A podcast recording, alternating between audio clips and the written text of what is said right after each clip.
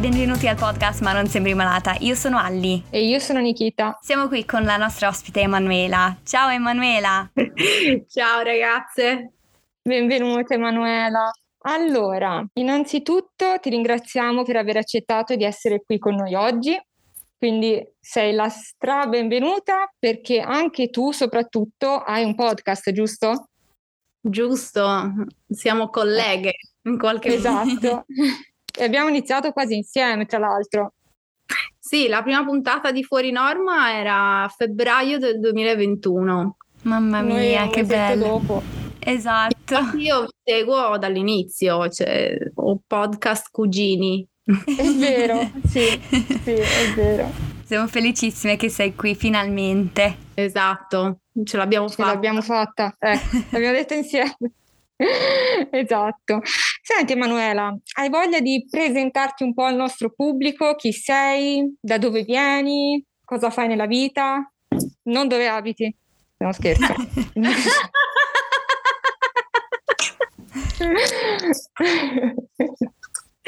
che è un bosco pieno di piccioni.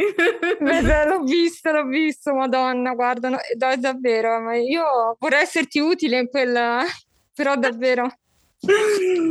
Allora, io eh, sono nata in Sardegna, ma sono anche cresciuta in Sardegna, nel senso che sono andata via che ero grande, avevo 28 anni. E ho vissuto in diverse città tra cui appunto Bologna, ma anche Firenze, quindi ho un pezzo di cuore in Toscana, anche perché ho una zia in Toscana eh, a Pistoia e quindi ho fatto l'infanzia che almeno un mese d'estate si andava in vacanza in Toscana a trovare mia zia e quindi è un po' la mia seconda casa. Quindi dopo che ho lasciato la Sardegna ho fatto un po' di pellegrinaggi, ho vissuto in diverse città. Che bello! Io sono nata con una disabilità genetica che si chiama talassemia major, eh, che è una delle forme di talassemia. Quando ero piccola io si dividevano in minor, intermedia e major eh, in cui la minor sarebbe quella che non necessita di trasfusioni, mentre la major è totalmente trasfusione dipendente e l'intermedia è una via di mezzo. Ma le ricerche, soprattutto genetiche, sono andate talmente tanto avanti che hanno scoperto dive- diversi fenotipi, diversi geni responsabili della talassemia, quindi adesso si divide molto più facilmente fra chi deve fare le trasfusioni e chi non le deve fare per niente. Eh, comunque la mia rimane sempre talassemia, beta talassemia major e quindi dovendo fare trasfusioni di sangue proprio per vivere, l'hanno scoperto quando io ero molto piccola, sono cresciuta sapendo di essere talassemica e credo che questo sia anche uno dei motivi per cui il processo di emancipazione è stato piuttosto lungo e sono andata via dalla Sardegna, che era anche una delle cose che forse avrei voluto fare prima, ma le preoccupazioni dei genitori, la difficoltà di mm, fidarsi non tanto di me, delle mie capacità, quanto appunto di altri ospedali, di altre persone che avrebbero dovuto occuparsi della mia salute e non poter essere lì per intervenire ed essere a supporto. Insomma, il processo di emancipazione emancipazione per una persona disabile eh, è sempre, indipendentemente dalla disabilità, eh, non lineare, ecco, diciamo così, perlomeno nelle esperienze che raccolgo di solito. Purtroppo, ecco, diciamo così, perché ci sono tante cose a cui le famiglie pensano. E, ehm, però la spinta all'indipendenza non è minore rispetto a una persona che non ha una disabilità e quindi eh, questa spinta c'era soprattutto perché nella realizzazione dei miei sì avevo sogni che erano un po' a quell'epoca li pensavo come incompatibili con la vita nell'isola, nel senso che io avevo aspirazioni artistiche fin da piccola fortemente sconsigliate dalla famiglia e qui la disabilità c'entra ma anche no, nel senso che non credo di essere l'unica persona le cui aspirazioni artistiche siano state mal viste dalla famiglia, che generalmente preferirebbe che tu trovassi un lavoro sicuro piuttosto che l'incerto. Il cosiddetto posto fisso. Sarebbe. Ecco. Mi piacerebbe di più, grazie. ecco, questa è un po'. E, quindi ho dovuto prima trovare quello, cioè fare un percorso di studi in linea con queste aspettative e trovare io la, la modalità di sostentamento che mi consentisse di andarmene prima di tutto e poi chiaramente di potermi permettere gli studi da artista. E il campo che ho scelto è il campo della recitazione. Quindi a Firenze mi sono diplomata come attrice e artista del palcoscenico e ho fatto anche una scuola di cinema perché la recitazione cinematografica e teatrale è un po' diversa, quindi insomma mi sono formata un po' in tutti e due gli ambiti continuando però sempre ad autosostentarmi e a lavorare. Quindi i miei studi ufficiali, la mia la mia seconda vita, che però in teoria è la pri- piano A, tecnicamente era il piano A.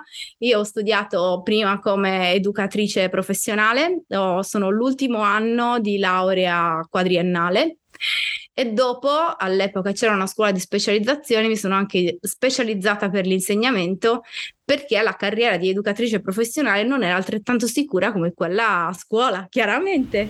Certo.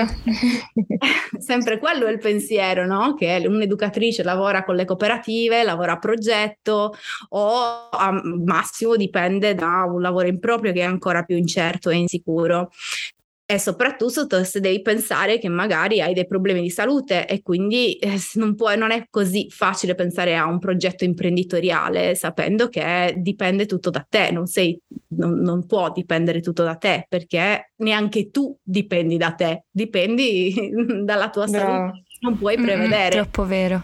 Quindi sono abbastanza complesso Comunque mi sono specializzata come insegnante e in particolare come insegnante di sostegno perché all'epoca ho pensato, ma scusa un secondo, io potrei approfittare della mia esperienza. Forse essere io una persona disabile può essere un vantaggio, posso capire come ci si sente a essere diversi a scuola. Come alunni, ma anche con l'esperienza dei miei genitori e di mia madre, l'esperienza di essere genitori in qualche modo, di relazionarmi con i genitori e le ansie che possono avere i genitori che dagli insegnanti vengono sempre visti come iperprotettivi o eh, che hanno delle ansie immotivate. Insomma, pensavo che questo punto di vista particolare potesse essere un arricchimento alla professione, specialmente pensando di diventare insegnante di sostegno. Purtroppo la mia esperienza non è stata molto positiva lo, nel senso lo è stata con i ragazzi. L'esperienza in classe è stata estremamente arricchente e l'esperienza con eh, i, gli alunni che mi sono stati affidati in quanto insegnanti di sostegno, ma anche il mio lavoro come educatrice professionale è stato molto interessante dal punto di vista umano, della relazione con le persone a cui mi venivano affidate. Il problema era tutto il contorno, i colleghi, il sistema, il metodo di gestione del lavoro, le aspettative non tanto, non solo dei genitori, ma eh, della scuola e di come ci si aspetta che uno debba lavorare. E quindi da questo punto di vista ho avuto molte difficoltà. Eh, fino a che non sono stata in una scuola in cui mi hanno fatto apertamente mobbing mettendo in dubbio la mia disabilità. E quello, ah. per, e quello per me è stato il punto di non ritorno eh, perché ho resistito per un anno intero. Ricordiamoci che questo era il sogno di mia madre. Caso ha voluto che l'estate successiva mia madre, mh, non, mia madre è morta e io da quel momento in poi non sono più riuscita a entrare a scuola, mi venivano gli attacchi di panico nel parcheggio. Mm. E quindi eh, la, la, decisione è stata quella di dimettermi. Siccome nel frattempo, appunto, il mio piano A, che era la recitazione, continuavo ad andare avanti, lavoravo, lavoravo con una compagnia, avevo degli spettacoli in ballo, ho deciso di dedicarmi esclusivamente a quello. A malincuore, mm. chiaramente, perché certo. eh, il mio lavoro piaceva. Certo. Ma è stata veramente un'esperienza che, di cui sto iniziando a parlare adesso, perché è stata traumatica per molto, molto, molto tempo. che messi davanti all'evidenza, no? a una 104, delle certificazioni, i certificati medici degli ospedali. Io all'epoca ho avuto un'osteonecrosi della testa del femore, che un'osteonecrosi non è una roba... Cioè, Cavolo. la dovrebbe bastare, non so come dire. Cioè, e nonostante tutte le certificazioni, eh, non ti credevano perché tu non sembravi malata, in poche parole, no? In alcun modo, anzi. Ecco. E lì così bella, così sorridente, che impossibile. Giovane. Giovane, bella, sorridente. Eh, mamma. Mi hanno detto addirittura quando io ho detto ma scusa, guarda che c'è la certificazione, c'è, mi hanno risposto con le testuali parole che se Brunetta aveva fatto la legge contro i falsi invalidi una ragione ci sarà stata e che quindi mm. c'erano anche le false certificazioni. Mi censuro. Non ci sono parole. Non ci sono no, parole. Parolacce sì però perché davvero sì. non ho parole. Non sono delle cose che ti dicono o che ti arriva una mail in cui c'è scritto, è stata una telefonata in cui io piangevo. No. Quindi nel momento in cui mi metto adesso che sono lucida a riflettere che questa persona di fronte a un'altra persona disperata che piange perché non sa in che modo dimostrarti che non c'è modo, non posso fare altrimenti, ho bisogno di andare a fare la camera iperbarica e purtroppo la fanno solo di mattina, che io vorrei cioè, ti rendi conto, siamo talmente tanto condizionati che tu chiedi scusa perché la tua disabilità eh, si ripercuote sul lavoro e non vorresti, cioè vorresti nel tuo giorno libero fare le terapie e usare il tuo giorno libero per passarlo all'ospedale, ma purtroppo cioè, ci rendiamo qui, conto di questo. E, non... e qui entra in ballo il, l'abilismo interiorizzato, giusto? Chiaro, quello da cui praticamente tutti siamo invasi, grazie alla nostra bellissima società. Siamo condizionati a pensare questo, che per essere accettati, per poter entrare nel sistema, comunque dobbiamo non disturbare, non uh, occupare spazio, non di- rendere la nostra di- disabilità più leggera possibile agli altri e questa è l'assurdità. Brava, brava. È assurdo davvero. È non assurdo. Dobbiamo parlare agli altri. Bravo. E così poi alla fine che ci crescono. Cioè, a me purtroppo, io sono cresciuta in una società dove um, appunto non bisognava pesare sugli altri se eri disabile, non guardare quello che è disabile, non, lo, non, non girati dall'altra, poverino, ehm, il disabile doveva nascondere il, eventu- le eventuali malattie, insomma. Sì, ma questo è un sistema che, per carità, involontariamente, perché ci siamo tutti immersi e quindi io stessa eh. lo facessi apposta, ma è un sistema che ha come involontaria conseguenza quella di invi- invisibilizzarci, Bravo. di toglierci la parola, di non darci la possibilità di venire fuori e parlare anche solo fra di noi, no? Perché poi è difficile trovare persone con cui confrontarti. Eh, perché se nessuno manifesta queste cose perché sono cose di cui vergognarsi o che se le dici poi gli altri penseranno che tu sei un peso, cioè ho tutta una costruzione sociale di significati totalmente evitabile completamente evitabile che non riguarda le difficoltà della malattia. Perché uno dice no, boh, sono delle difficoltà oggettive. Certo ci sono le difficoltà ma tutto il resto si potrebbe evitare quanto hai ragione. Pesa, ha un peso che non è indifferente. Mamma mia, un macigno.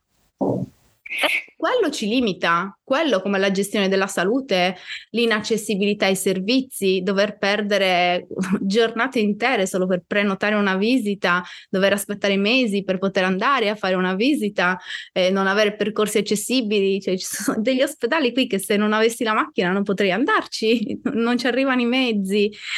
No, vabbè.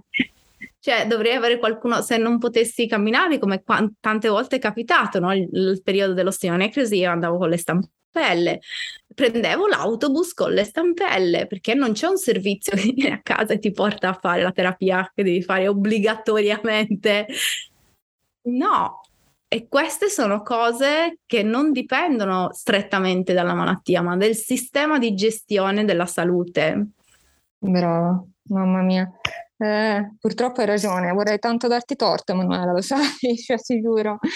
Eh, anzi, grazie di cuore ehm, per averne parlato perché eh, sappiamo che è fondamentale, però vorrei dire che comunque ehm, tu altrettanto affronti comunque degli argomenti importantissimi sia sul tuo profilo che su YouTube che sul podcast, giusto? Dimmi se si azzecco.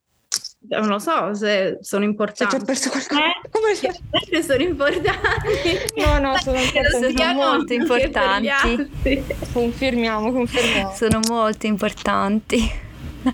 ehm, proprio, anzi, proprio poco fa sei anche stata ad un festival a parlare di qualcosa che eh, è altrettanto importante, giusto? Sì, è della rappresentazione nei media, della disabilità, dell'autismo, eh, anche delle disabilità invisibili, perché in tanti casi eh, non, anche questa è una cosa che non viene rappresentata.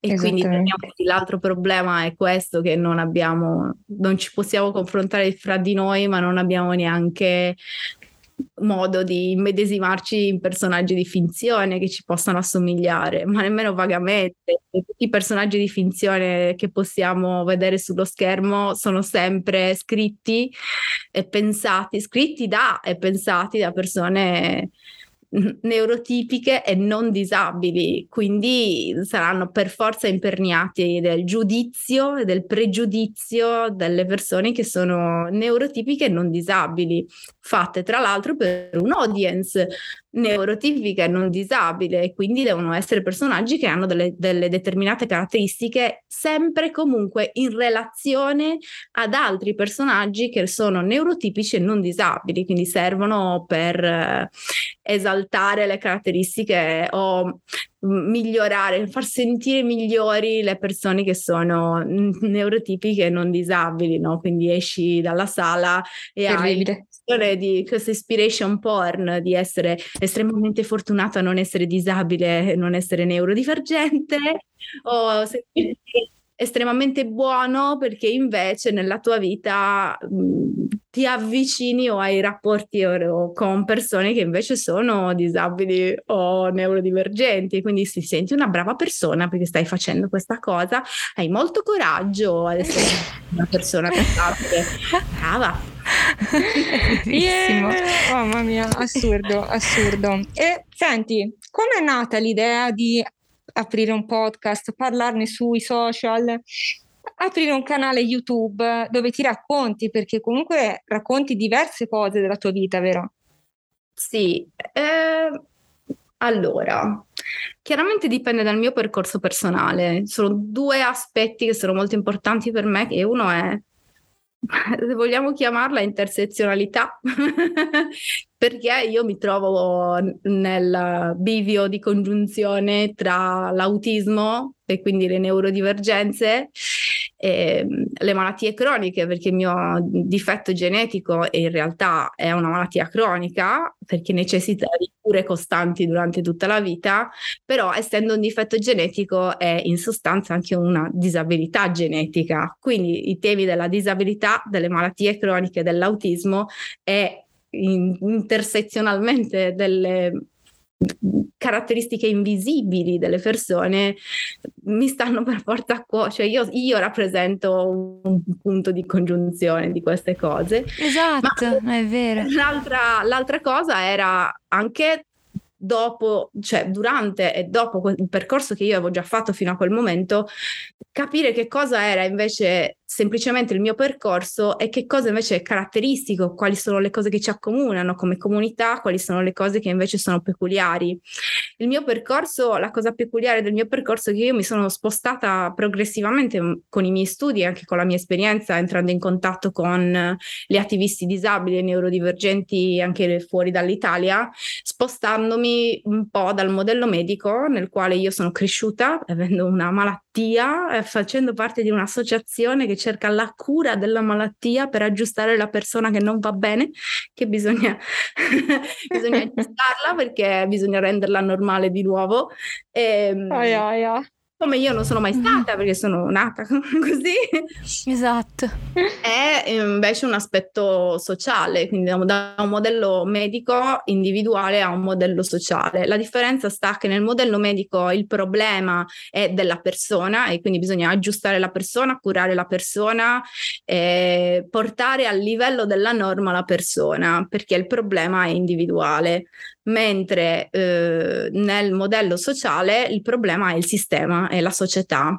Quindi se fossimo mm, tutti in sedia a rotelle avremmo costruito una società eh, fatta a misura per la sedia a rotelle, sarebbero quelli che stanno in piedi che non entrano nelle porte, non, non le persone. E questo è il punto di vista che cambia completamente le cose. Mi piace tanto questa prospettiva, non ci ho mai pensato. Penso, cioè, se vivessi in un mondo eh, in un mondo così, le porte sarebbero basse e larghe.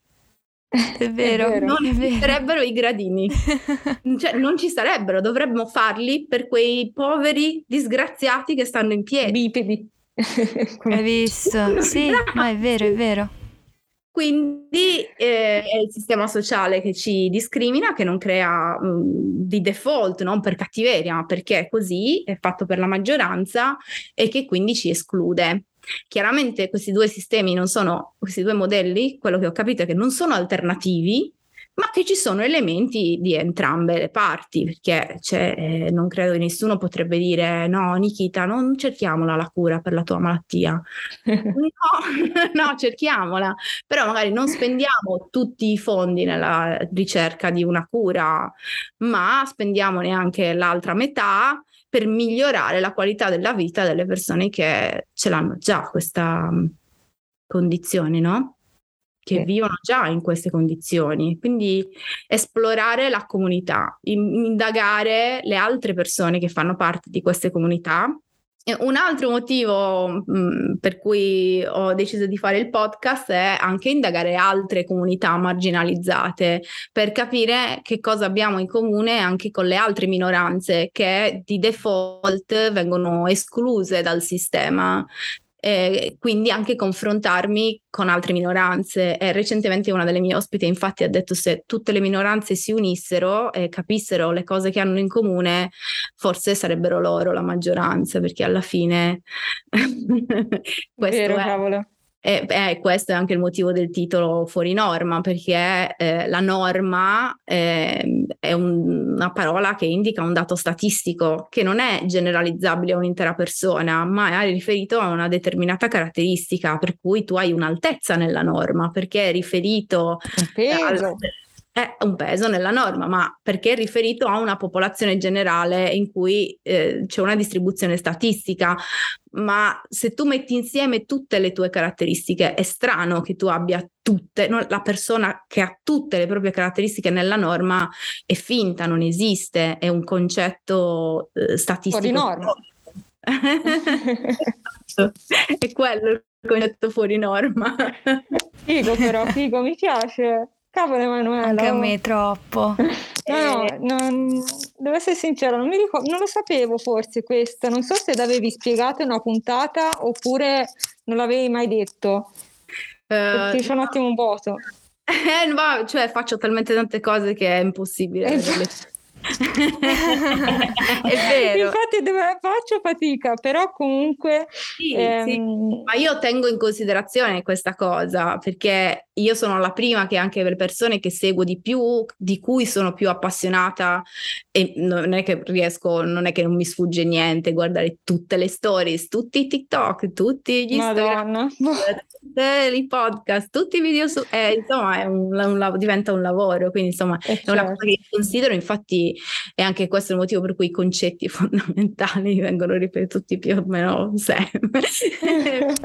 no, ci sta, ci sta. No. quello che fai, soprattutto io ehm, eh, ho iniziato a seguirti, che cos'era? Sì, anche forse verso o febbraio o marzo era, se non lo ricordo, 2021, però non me lo ricordo, forse marzo.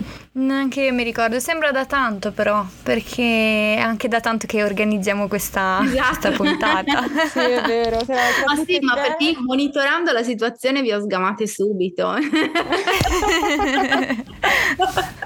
Chi altro è, è, che fa questa cosa? Fammi vedere. È Perché troppo bello. Noi eh, adesso per fortuna eh, c'è stato un cambiamento in questo senso e ci sono sempre più persone che parlano di questi argomenti, ma effettivamente quando abbiamo iniziato noi si sentiva il vuoto, abbiamo iniziato perché ne, ne sentivamo il bisogno noi per prime, quindi...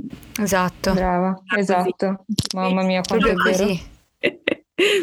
È un'altra cosa di Fuori Norma è che è un podcast su autismo, eh, disabilità ma anche fragilità sociale e questo è uno dei motivi per cui io faccio così tanti contenuti e tutti ad accesso gratuito, perché uno dei problemi che aumenta la disparità fra coloro che hanno accesso alle informazioni, accesso alle diagnosi, accesso alle cure, accesso anche agli studi sulla disabilità, sui disability studies, sull'approccio sociale, insomma chi ha accesso alle informazioni in genere c'è un, un limite che è quello economico, anche per la diagnosi di autismo, cioè non ci sono centri eh, eh. In tutte le regioni per le persone adulte e quindi c'è un, grande problema di accesso alla diagnosi a causa de, della, del livello economico. E questo è uno dei motivi per cui ci tengo che i contenuti più importanti, le cose, il messaggio che veramente mi interessa che passi sia accessibile, cioè portare le risorse alla portata veramente di tutti, avvicinare tutti, perché se no lo iato fra chi sa e chi non sa, questa disparità di potere continuerà a perpetuarsi. Bravissima. E a me mh, mm, devo dire che adoro come il modo in cui lo fai, Emanuela.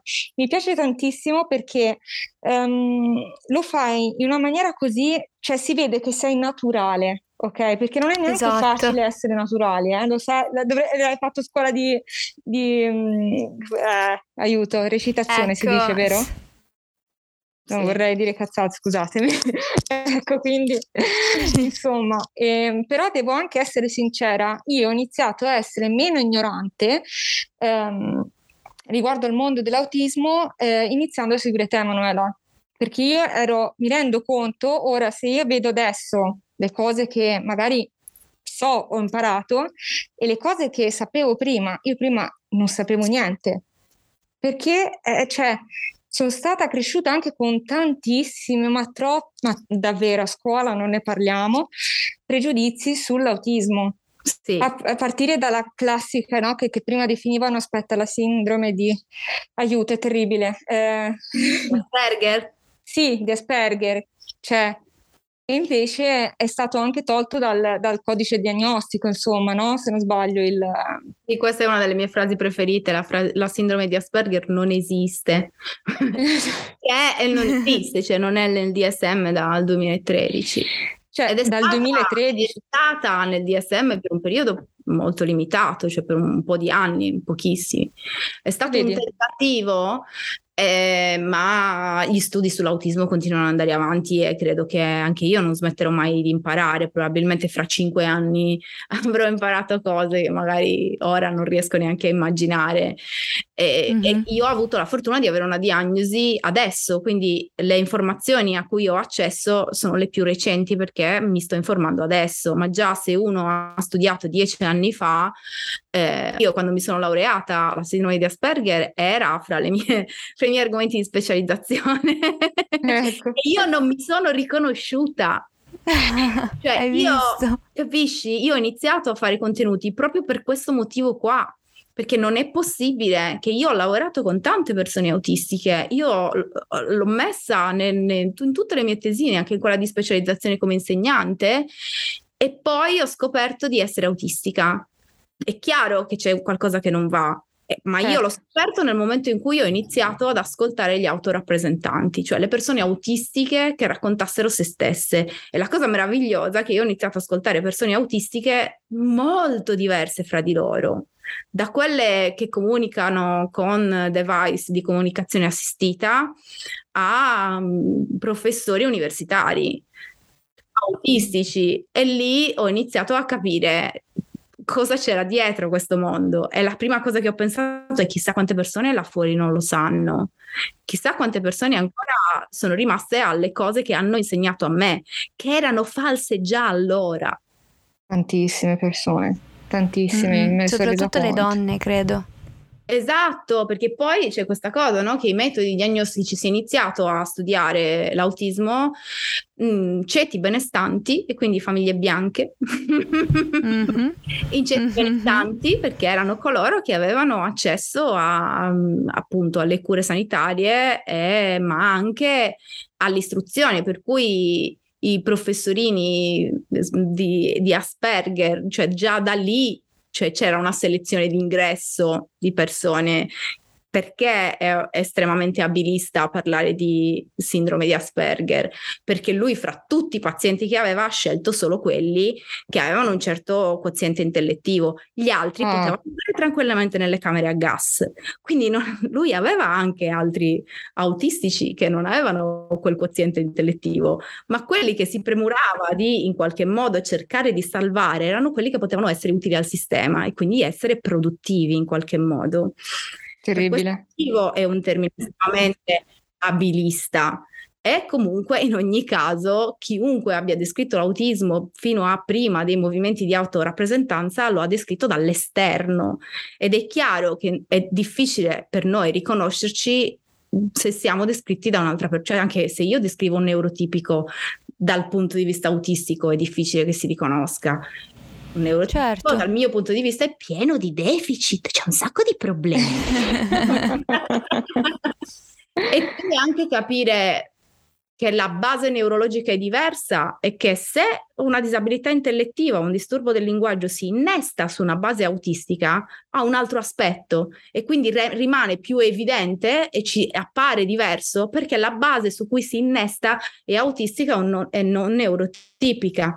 Per cui la disabilità intellettiva esiste anche tra le persone neurotipiche, sono tanti bambini neurotipici che hanno una disabilità intellettiva, ma ci risulta in qualche modo più familiare e meno spaventosa perché innestandosi su una base neurotipica anche di familiare, lo riconosciamo perché la maggior parte delle persone sono neurotipiche, quindi riconoscono il simile. Mm-hmm mentre escludono le cose che sono proprio fuori dal loro sistema, che eh, le esatto. perché funzionano in maniera completamente diversa. Capire questo e non comunicarlo per me era assurdo, perché la passione, la sincerità, sei, no? Perché è vero, perché ho questa, cioè, quando ho capito questa cosa per me è stata una rivoluzione copernicana, ho detto ma dai. Lo devono sapere tutti. Che bello però, Manuela, questa cosa che comunque tu stai condividendo il tuo sapere con noi ed è davvero bellissimo perché non è scontato, assolutamente. E io ti ringrazio davvero. Eh, per, que- per, oggi sicuramente, però anche per quello che alla fine eh, fai ogni giorno sui social. Ma anche davvero... voi ragazze, perché cioè, non è che quello che fate voi è meno importante, eh. No, adesso così divento un po' imbarazzo, mi divento rossa. No, io ne approfitto perché mi sente, la, mi sente la vostra community, che è una community meravigliosa. Siete riuscite a diventare polo di attrazione di, di tante, tante belle persone che sono quelle E noi, io lo dico sempre, noi non riusciamo a fare quello che facciamo senza persone come te. Esatto. Che anche tu aiuti, anche tu fai parte di questa comunità e, ed è l'insieme. Divulghi, condividi Esatto, è l'insieme di tutti perché... Perché alla fine senza, senza di voi, io ed Ellie probabilmente staremo a parlare da sola ancora, o esatto. incazzate col mondo, quindi eh, esatto. cioè, forse lo siamo ancora ora, certo, però è diverso condividerlo con altre persone che ti capiscono, no? Mm-hmm. Eh, quindi eh, sì, sì, mm, cioè, ci si ringrazia a vicenda, via. Grazie a vicenda, e... Ehm ringraziamo tutti quelli che ci ascoltano perché chiaramente... Però ho l'ultima domanda. Un messaggio che vorresti lanciare? Tantissimi, lo so. ah, una lista. per me il messaggio più, più, più, più, importante di tutti è non dare per scontato le cose, cioè disporsi all'ascolto, avere la pazienza e fare lo spazio per l'altro in modo che l'altro possa entrare in questo spazio e noi possiamo ascoltarlo, perché ognuno di noi è, usa se stesso come misura del mondo. Questo è quello che è successo a me prima di sapere di essere autistica. Io usavo me stessa, quindi le cose che riuscivo a fare io era difficile capire perché gli altri non ci riuscissero e anche il contrario, perché loro ci riescono, io no. Perché noi usiamo noi stessi come misura del mondo e così hanno fatto quelli che mi hanno giudicato come falsa e invalida, no? Perché eh, se io avessi quello che ha lei non sarei così, non sarei allegra, non sarei curata, non sarei così, sarei disperata. Quindi mettere da parte noi stessi un attimo e ricordarci che c'è un confine, che noi, eh, noi siamo noi e per gli altri possono valere regole diverse, possono esserci diversi parametri e non per questo sono meno validi, meno importanti o meno veri. Quindi questo secondo me è la cosa più importante, fare spazio e ascoltare. Concordo pienamente, grazie mille Infatti, Manuela. È un messaggio davvero fondamentale. L'ultima, dove ti possono seguire sui social? Mi trovano come Emanuela Masia su Instagram, su YouTube, su Facebook e in tutte Facebook. le piattaforme di podcast eh, con eh, il titolo del podcast che è Fuori Norma andate ad ascoltarlo, mi raccomando, e seguite Emanuela. Subito. Subito adesso. e, grazie eh, di cuore, Emanuela. Ti ringraziamo tanto, tanto e ti mandiamo un grosso abbraccio anche.